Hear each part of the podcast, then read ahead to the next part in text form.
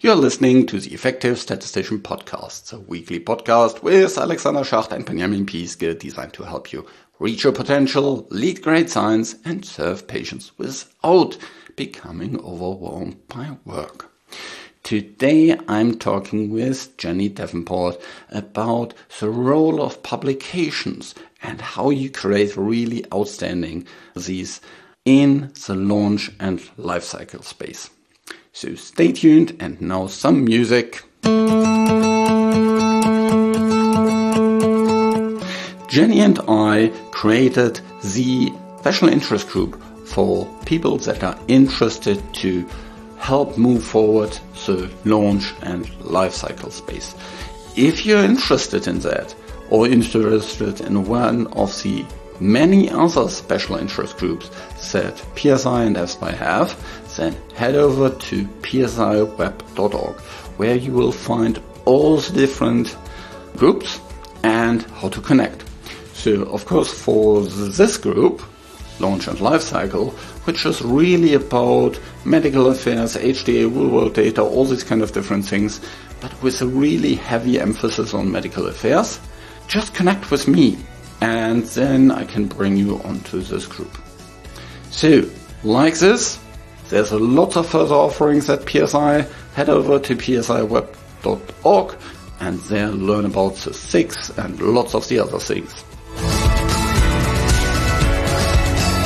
Welcome to another episode of The Effective Statistician. And today I'm talking again with Jenny. How are you doing today, Jenny? I'm doing great. How are you? Very good. It's a bright, sunny day, early May, as we are recording this. And this kind of, yeah, bright, sunny day really kind of hopefully shed some light on uh, what we are discussing today because it's a really, really important topic. We are talking about publications and the role of the statisticians today. And let's start a little bit with kind of why actually publications? Why is it actually important? Jenny, what's your point on that? When we were all still in university and in academia, we knew the importance of publications in terms of sharing scientific knowledge with our colleagues to encourage debate and to encourage progress in science. And in fact, when you move to industry, that is no less an important mission is to share with other scientists what you have done to help advance the field. Um, and of course, that peer review process adds some credibility to your work. And it also it enables kind of a number of functions work after that by having that scientific publication that they can cite. This is a really important part of sharing with the world what you have done and what you know so that people can move from there and can make decisions from there and can take next steps from there, whether it's deciding how to operate in their clinical practice to deciding what what potential medicines to investigate next. I think it's also there to help with transparency so that there's nothing hidden and it's clear kind of what was actual done and what was planned and what was not done as planned because things have changed. I think that is really important. And through this publication process, we also build trust. We build trust with stakeholders externally. That is that is really important. Um, and it's interesting that dialogue piece. My understanding, at least from some sources, is why journals began to begin with that in, in about 1685 somebody started a journal to get scientists to talk to each other and and so i think this dialogue has continued for hundreds of years now and is still important today. Yeah. Yeah initially you know publications were basically letters of scientists that their results to each other and to to get feedback and, and and comments on it. It's the same now. Once you have published something, other people can then use it for their research, for their meta analysis, for their systematic literature review, and all these kind of different things. And so it's really important that the quality of the publication enables that. I find it so frustrating if I'm reading a publication and I think what's written in the stats part is actually not what's happening in the results part. Or when I'm reading it and I think like, was that pre-planned or was that post hoc? I'm not completely clear. It's also about good quality that drives this trust and transparency. Absolutely. And that makes for a brilliant transition into kind of what role the statistician can have on a publication. Because as you said, what was done in a study is just not only what the patients or the subjects were subjected to. It's not just the intervention, it's also what you measured, how you measured it, how you analyzed it and how you report it. And all of that is is critical to science because of the ability to replicate it because of the ability to believe it. And so this is where i think the statistician's role can start in a publication. Do you agree? Completely agree. I think generally our function has a very high ethical standard. We don't want to twist things we don't want to, you know, put things in, in the wrong light.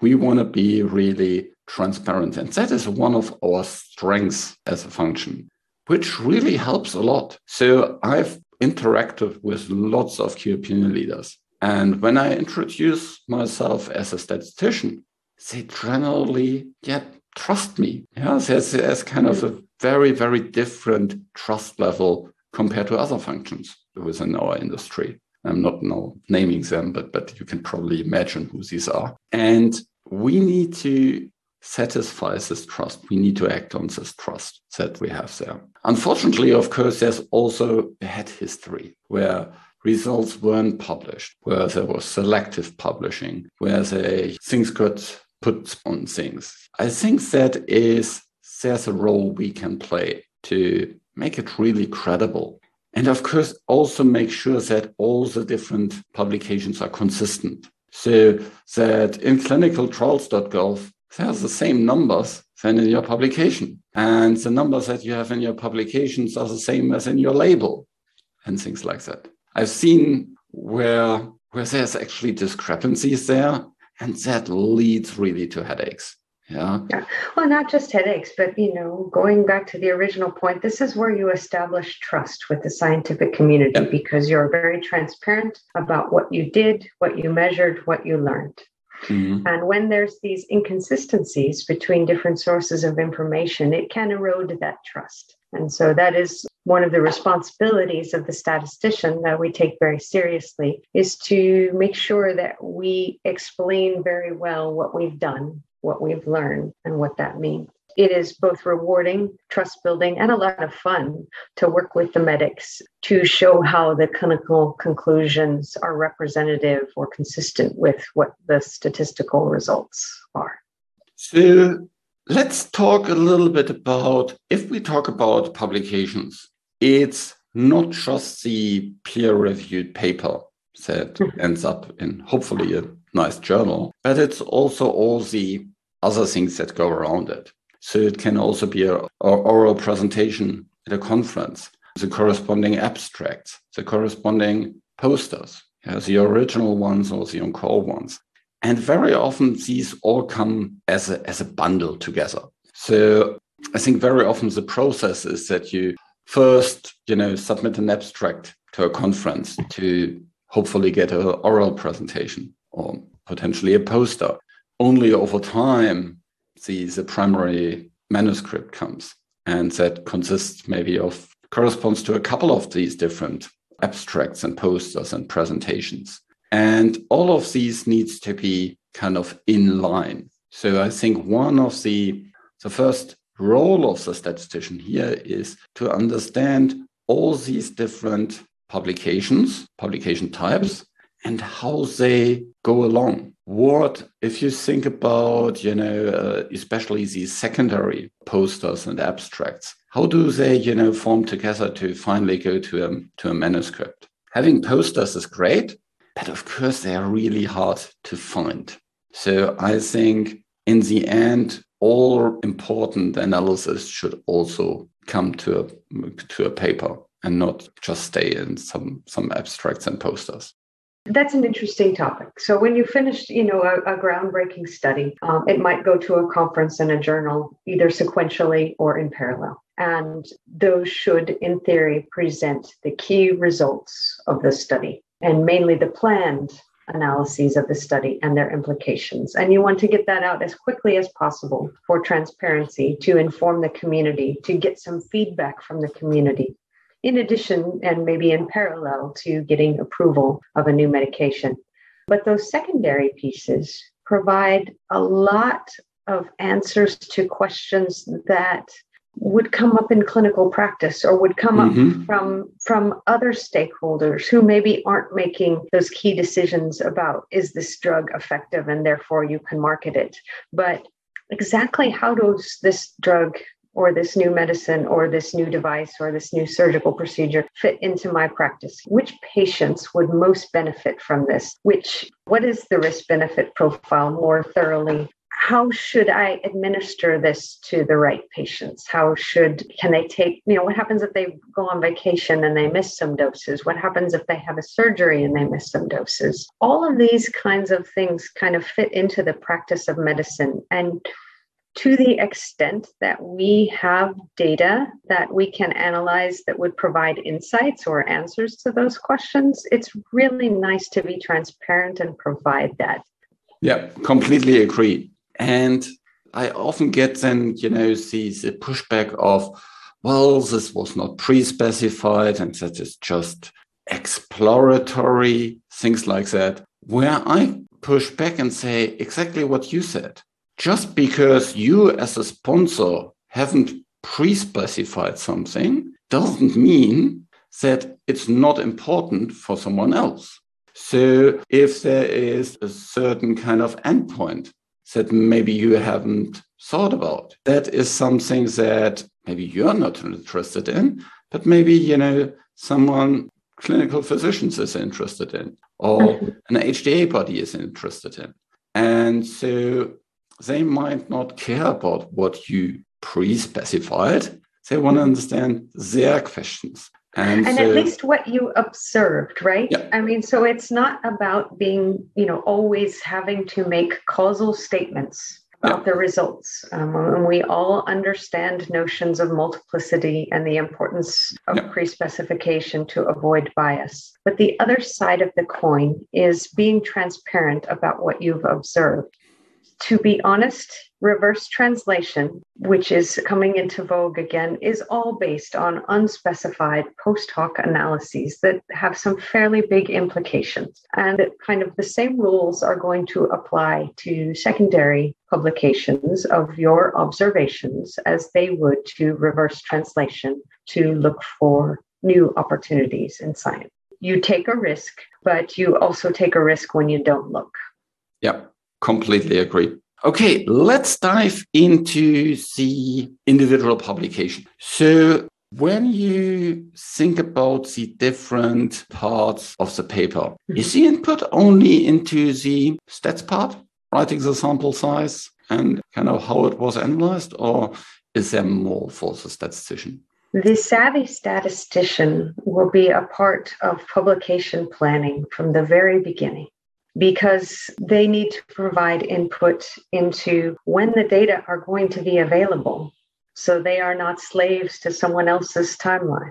They might want to be a part of the discussions about the objectives of the of the publication so they can weigh in when on whether the objectives are consistent with or not consistent with the experiment or the data and so I think this is a really nice way to collaborate with the other authors to make sure that uh, we end up with a publication that everybody is satisfied, meets their goals, and also the scientific objectives of publication. Yeah, completely agree. The first step is publication planning. Or maybe kind of that, of course, feeds into kind of the bigger bigger picture of how you do overall is your compound strategy and communication planning, but we'll mm-hmm. not go into these kind of things today. And you can, of course, also make suggestions to actually, you know, support this claim or this strength of your compound. Let's do these publications.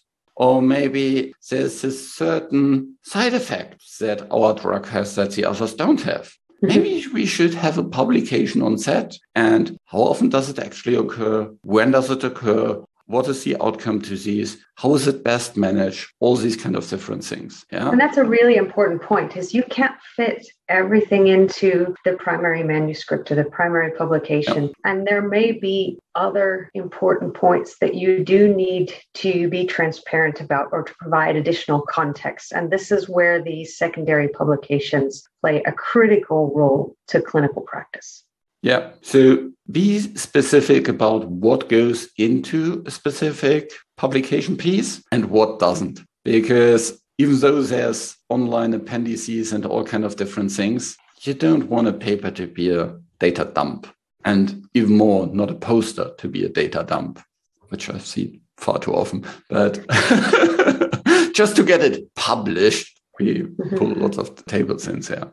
So what, but once we have done with, you know, the strategy and we are clear on kind of what is in this post, this uh, publication, what's the next step there for you?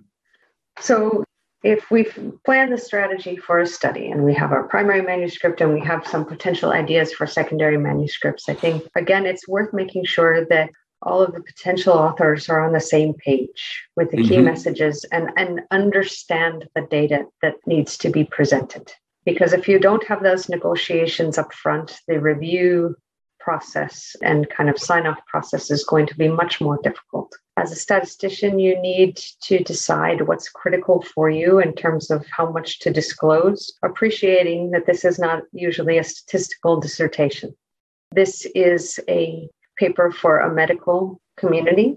And so there are some statistical details that might best be in an online appendix um, or read with a QR code or published in a separate methods paper that can be cited in your manuscript. And so I think it's important when you agree on what sections you're going to write and what sections the medics are going to write, you still keep in mind who is that target audience.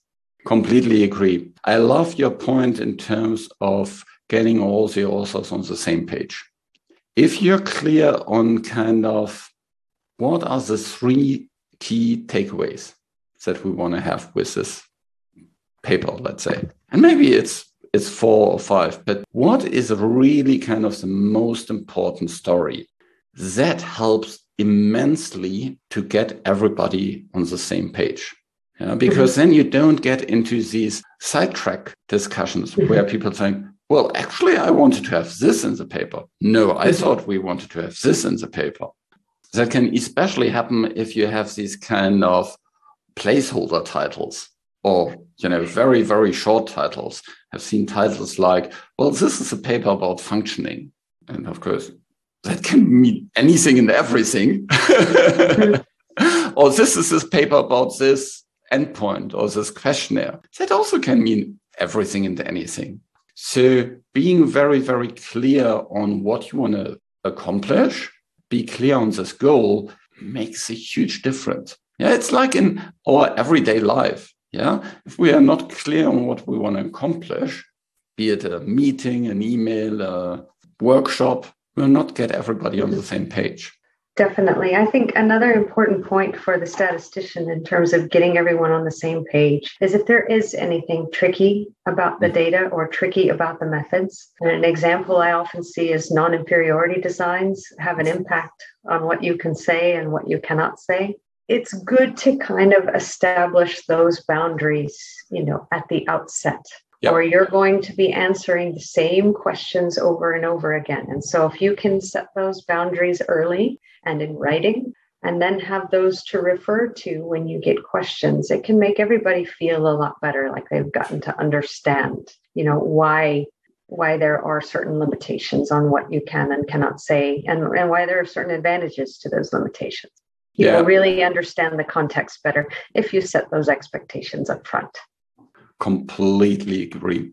Okay, so now we have all the authors on the same page. They mm-hmm. all understand what the data can say, uh, what actually the data is, what you can say mm-hmm. with it, what you can't say with it, what exactly the story is. What are then kind of the next steps for the statistician? I think it's uh, really important for the statistician, you know, to know what sections they're going to write versus what sections a medical writer, for example, might write. I think it's important for the statistician to consider how they're going to present the data in a publication versus uh, a CSR. We have a rich tradition in the pharmaceutical industry for making some very ugly tables and graphs that are very consistent and kind of appropriate for a hard-working health authority reviewer and are not really formatted or appropriate for a medical audience that is not willing to study the data or study an ugly table. And if they have questions, go to the individual data all of the time. I guess that's becoming more common, but but really that is not the norm. And so you really have to think about what is the most effective way I could present these data in a table or a figure so that somebody could look at that presentation for less than 15 seconds and understand the message. I love it. Actually, I've even, you know, used a specific figure as kind of the origin for publications, where you start with, okay, this is our key results, this is our key figure that we want to convey. What do we need to what does need to go together with this figure to make it a paper? Because, you know, maybe it's two figures or three figures. Yeah, but what are the kind of key most important results? These figures will go a long way. They will be mm-hmm. copied into presentations. They will be copied into training materials. They will be copied maybe into even into sales material and all kind of other things. Making sure that you communicate your data effectively is mm-hmm. really, really important.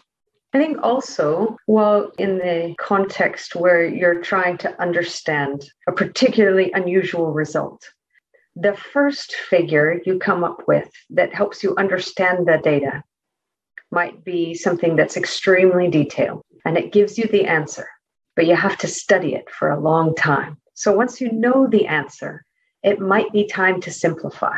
And yeah. of course, we as busy statisticians might not appreciate the idea of iterating on the presentation of data. But we have to remember the intent here. We are not just producing results, we are communicating them so that they can be used in evidence based medicine. You know what I what kind of picture comes just to my mind mm-hmm. is a picture of cooking. You can have all the ingredients there.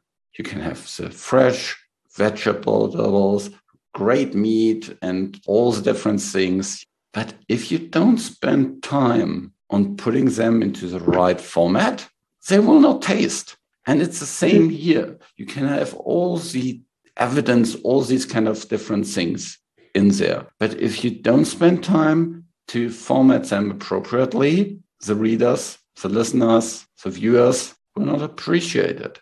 Yeah, we'll just think like, this is crap.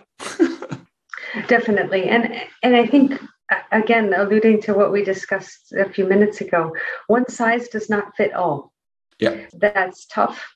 But we do have to remember the difference between, you know, for example, that primary audience for, for health authority decisions, for example, is very different from different types of subsequent recipients of that research. And we need to make sure that it is accessible to those people as well. Yeah and it also depends on the on the channel. So a figure that you show on stage and where a opinion leader presents to and talks to is a very different figure to a figure that you put in a paper where people can spend 15 minutes if they like to mm-hmm. look at it. And it's yet different to a figure that is put on a poster.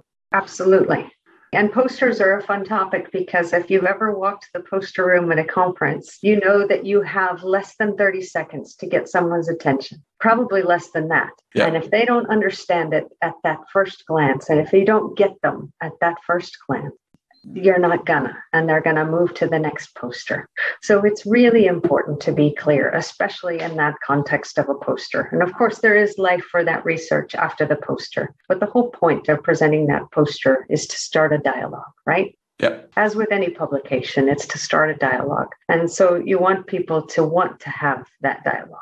Yep. very good. I also really love to kind of start with the results part. And then once that is kind of clear, then I actually can write the, the methods section and uh, include everything there, kind of what is pre-planned, what was post hoc. And if there's not enough space, we'll put it all, as you said, in electronic appendix. And then there's these interesting sections, the introduction and the discussion. What do you think about these? It's really interesting. So, the writing of those sections is almost always handed over to a medic, and a statistician may think, oh, that's not my department. But of course, it is. That it is your department um, yeah. because the introduction, of course, sets up the context for the analyses that are to be done. You know, it sets up the objective of that particular piece. And, and obviously, then the conclusions really should align between the clinician and the statistical results. And so uh, that is not the time to disengage. That is definitely the time to re engage and collaborate and have, if necessary, a healthy debate. Yeah, completely agree. It's about kind of for the introduction, for example, you want to state why is that important? What evidence is out there? What does this evidence tell us? What doesn't it tell us? And there you can be the, the translator of this evidence and the curator of this evidence to for the rest of the team. Of course, it's a collaboration, but you can play a role there. And for sure, in the discussion part, one of the, you want to make sure that the conclusions are not overstated and also not understated, that there's a good discussion about the strengths and the limitations. How does it, you know, look in comparison to what is published out there? Why is your study different to a study that was done by, by another company, for example? And does that explain potentially certain things? If there's differences, do they, you know, bias things in one direction or the other direction? All of these kind of things, these are really, really important things you can put into the discussion part. Absolutely. And, you know, again, depending on the statistician's level of involvement in that therapeutic area or in that study, they may not know all of the literature. And it's important to ask I understand that we can't read everything all the time, but it's important then to ask your collaborators those critical questions. Is what we found consistent with what others are finding? How are our conclusions different? I've even had the scenario where I found out that one of my co authors had a similar publication on a similar data set found similar things but made an opposite conclusion and that oh. meant, that made for a very lively discussion both among his peers and among the team they're publishing with him to really understand what is this going to say to the community and how can we explain this in the discussion section in a way that is thought provoking and credible. Yeah, and of course, one of the other things that is really important here if you write this conclusion setting, having the right wording is really hard and it always be kind of a negotiation, a fine tuning. And don't put yourself in the situation where you're just saying the naysayer and just saying, no, we can't write this. We can't write this. Suggest how you could write it. Absolutely. Um, be proactive, be helpful. That will help you to be much more trustworthy as a, as a collaborator and that will make things so much easier for everybody, including you. Definitely. Definitely. And again, it helps to build that trust and that relationship with the key opinion leaders so that they're always glad to see you and work with you on a project. And that makes such a difference. It helps you as as a professional, it helps your company to have this reputation of, oh, there's somebody that that I really trust that's working on this. So yeah. it's good all around.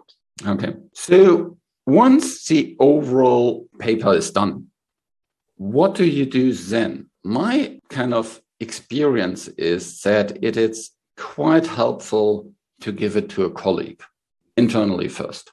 That basically to, to a stats colleague that reads through it and puts on the reviewer perspective. Is that something, you know, would I trust it? Is there everything in it? Because my my experience is once you have worked on a paper for quite a long time, you get a little bit blind. and so I always kind of felt like getting feedback from another statistician is really, really helpful. Absolutely there are different processes at different institutions for for how that works but i would say definitely internal peer review helps make sure that if there are differences in interpretation those are surfaced and considered prior to sending them to a journal. The editor of the journal or the reviewers may have the same comments and so it's really nice to have at least considered them previously because then you can turn around on those questions from an editor or from a reviewer much faster it always helps to have a second pair of eyes to say, hmm, I don't see it that way. Or, yeah. oh, wow, that's a really good point. But having both those kinds of feedback is really helpful before submitting to, to a journal. And I, I hope that's a part of the tradition everywhere. Yeah. The other thing is when you QC things and you want to QC the number, I really love when every number, when it's put in, or every figure that is put in, directly comes with a comment that gives you mm-hmm. the link to where you know where this was taken from. Because it's so kind of nasty if you need to go through a paper in the end and you think like this number is that really correct? Where's it coming from? Was it the right analysis? Was it the right kind of subgroup? Was it the right kind of you know data cut? Yeah all these kind of different things. Have some kind of good qc process that helps with these kind of transparencies Absolutely. And make sure that that happens uh, before it goes out the door. You know, one last look before it goes out the door because uh, it's amazing with you know a lot of authors as there are on on many medical papers how many uh, things can wander in at the last minute and so yeah. it's really good to have one final check of the little details to make sure that they match outputs yeah that is actually kind of an art to to manage lots of co-authors, especially key opinion leaders. My experience there is that if you have for each publication mm-hmm. one key opinion leader that takes the lead and that is agreed up front by all the co-authors, yeah, and they are happy that Mr. X is the first author potentially, and uh, you know, in the end, all the comments ball stops with him and he makes a final call because you really don't want to get into discussions where there's three or four kind of authors that have conflicting view and they kind of send their comments backwards and forwards by email and you are there in the end to kind of decide what actually do i write now yeah it's much better if you have European leaders that, that helps you on kind of then solving these disagreements definitely Definitely. I think also, you know, the the ICJME, is that right? I might have the acronym wrong, but there a lot of the medical journals have a standard for who meets authorship criteria versus who yep. needs to be acknowledged. And I think that helps simplify some of the authorship discussions. Yeah. And have these before you actually start with writing. Absolutely. Particularly, you know, first and last author you know, what's your take on where the statistician should be or should expect to be on different types of publications? So, first is it's important that at least one statistician is there as an author.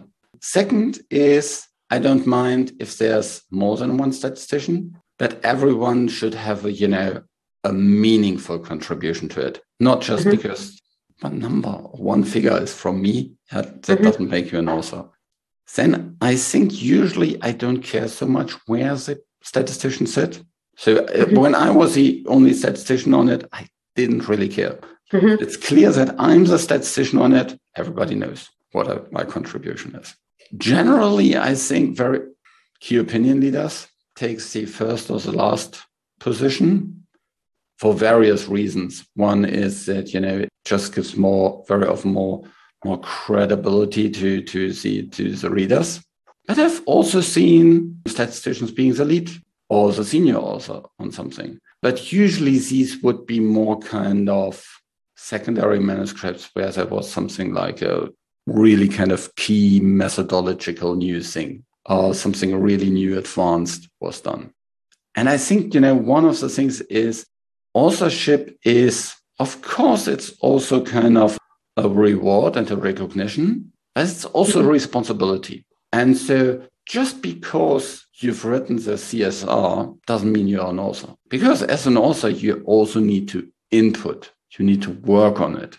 You need to approve it in the end. And if you don't have time for that, then better step back as being also. Yes. Yeah, no, and I think it's really important no matter where your name is on the publication, you should be able to talk about it. You should be able to explain it. You know, often the, the description is defend it of course, as a statistician, we always like to explain it. Um, but again, I think your ability to explain it makes your contribution evident. And so in the old days, you know, in academia, maybe it was really relevant where your name was. I think now in these modern times, that's less important, particularly considering that you're the statistician and not the physician. When I, for example, look into CVs of people that apply in my team, I don't really care where they sit because I know what the rules are and how that is done. For me, much more important is that you get a really, really good feedback from all the people that you work on this publication. Mm-hmm. So that you have built a really good relationship with the key opinion leaders that are on it, that you have a really, really good relationship with the primary medical writer that is sitting on it, the the um, the key internal physician scientist mm-hmm. that works on it. These kind of things. For me, when I think about these such publications, it was always helpful to have the main physician, the main medical writer, and the main statistician. Mm-hmm. These three people together. And they, if they work closely together and drive things forward, things are so much faster and easier. If, Definitely. If one of them kind of steps out or is not really engaged, you usually have a problem. Yes, it causes huge delays and, and could even impact the quality. Yeah, completely agree. So now we have submitted the paper. That's not the end. Never. Now the famous journal ping pong starts. so, uh, what's your experience with peer review comments from the journal? I think I have never in my career submitted a paper that has just been accepted on the first try. I've won. I've won. Okay, you have one of the of the hundreds. Yeah. So not common. I think we need to expect that the journal is going to have questions. And that's an important part of the process. And for the most part, those questions have, you know, give you the opportunity to make your publication even better. And so you shouldn't view those solely as a burden, even if there are individual comments that you disagree with. The, and the ultimate intent is to make sure that your publication uh, meets a certain quality standard and a certain um, interpretability standard. And so I think that's, we need to understand that that's a normal part of the process. Of course, if you're dealing with a really top tier journal, the editors may expect a lot more deference to the reviewers' comments than other journals. So you have to consider how hard you want to fight back. Yep, pick your fights. Sometimes it's really good to just say, kind of, we've taken this into account and we mm-hmm. have changed the wording here, here, and here. And it now reads XYZ maybe it's not a big deal, but at least you have acknowledged these things. Mm-hmm. And very often, this kind of people will just go through it and say, Have they appreciated what I said? If they do, and see that that very often kind of makes or makes or break it. Absolutely, and we just have to remember, like with any process that has feedback built in, you need to show that you've considered the feedback. There are going to be times when you get a rejection. Is that the time to quit? No. no, it's not. Often that means it's time to try another journal, that you didn't have your target audience just right. If this is the message that you wanted to convey, maybe that journal wasn't the right journal. For example, it is less common to have secondary publications you know based on post hoc analyses up here in JAMA or New England yep. you know there are certain journals that just aren't that excited about secondary data and that's okay because as we've discussed you know the intent of those publications is to add additional context and transparency and your readers may follow you to another journal and that's fine yeah and be prepared for that we when i was doing a lot of publications we always had a first and a second journal already yep. kind of defined which is our first target which is our second because for the first ones you always kind of try to aim high and so there's always pretty big chance of you getting rejected. Mm-hmm. And so be prepared for that and take that into account in terms of your timelines and everything. Absolutely. I think also a factor, you know, in addition to the prestige, is how important is it to get the information out into a public domain? Yeah. And so, you know, during COVID, we saw a lot of preprints come out. Yeah. But I think the other strategy in terms of journal selection, even if you're you're considering various top tier journals, is to look at which one has the fastest review time, so that if you get a no, you can move on quickly. Yeah, that is one thing. Or you just say, we want, you know, rather than having some more kind of prestigious journal, we want mm-hmm. to get it published fast. So mm-hmm. we go to maybe a second tier journal where we have a much higher chance of getting it published directly. Yeah. Absolutely. So that is that is really important. And then, you know, being on top of these peer reviews and getting them out of the door really, really fast is really helpful. I've very often kind of sitting next to physician and the medical writer, we would go through all the different comments and we would say, okay, medical writer takes this comment, physician takes mm-hmm. this comment, statistician takes this comment, and then you know you directly kind of get back to it and have it have it done really really fast absolutely and to everyone's satisfaction because it's a very transparent process and you kind of agree on the strategy so it makes it a success Awesome. That was a great discussion about publication. We talked about why are publications important. We talked about the, the roles they play in the in the overall process. And even more important, we played about the role you as a statistician can play in this process. And that it's much more than providing the tables. You can be fully integrated from start to finish. Thanks so much, Jenny. Any final point you want to give to the reader, to the listener here?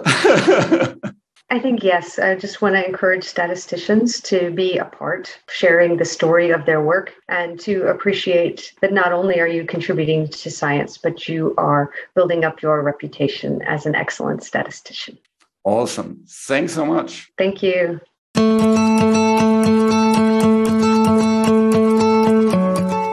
So, if you want to learn more about publications, if you want to learn more about the launch and lifecycle SIG, then just connect with me and let me know that you're interested. This show was created in association with PSI. Thanks to Rain and Casey who helped with the show in the background, and thank you for listening. Reach your potential, lead great science, and serve patients. Just be an effective statistician.